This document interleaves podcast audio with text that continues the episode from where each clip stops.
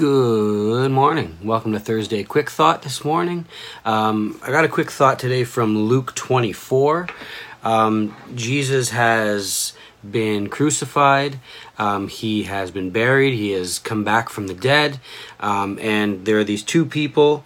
Um, some believe it's a husband and wife, it doesn't really say. Uh, they're walking along a road, and Jesus shows up and um, they don't recognize him.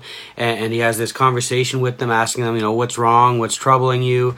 Um, and they're sad because they thought this jesus guy was was coming to save them. And uh, and he's he's been killed he's been crucified. Um, and and jesus asks them like don't you see that that this had to happen in order for you to be saved? Um, and um, verse number 27 um, says that, and beginning with Moses and all the prophets, he interpreted to them in all the scriptures the things concerning himself. So basically, um, Jesus has this Bible study with these two where he goes through from the beginning of the Bible um, right up to, to what they had, um, showing that everything is pointing to Jesus everything in the Bible is pointing to Jesus. The Old Testament, before Jesus was was physically born, brought to earth, um, it's all pointing to Him.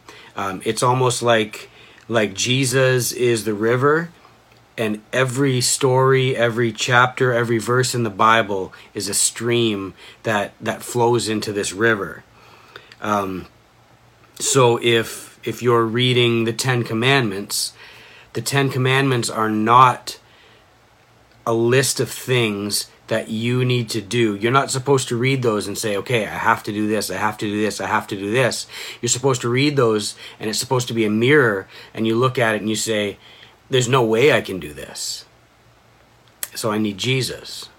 So this stream flows to Jesus. If you're reading the story of David and Goliath, you're not supposed to read it saying, I'm David, uh, I've got to grab my stones and take down this Goliath in my life. You're supposed to read it saying, I'm the scared Israelites. I can't do anything about this Goliath. I need a Savior to come and take him down for me. So if you're reading the Bible and going into it saying, What is the Bible going to say about me? You you're going to get a twisted view of the gospel. The gospel is what does the Bible say about Jesus? The gospel is the good news of Jesus. So if you go into it saying, what is this going to tell me about him? The more you know about him, the more it'll change you. The more you, you grow in knowledge of him, the more you'll grow in love with him, and you'll want to spread that love to others. So I hope that helps this morning. I hope you have a great week and thanks for tuning in.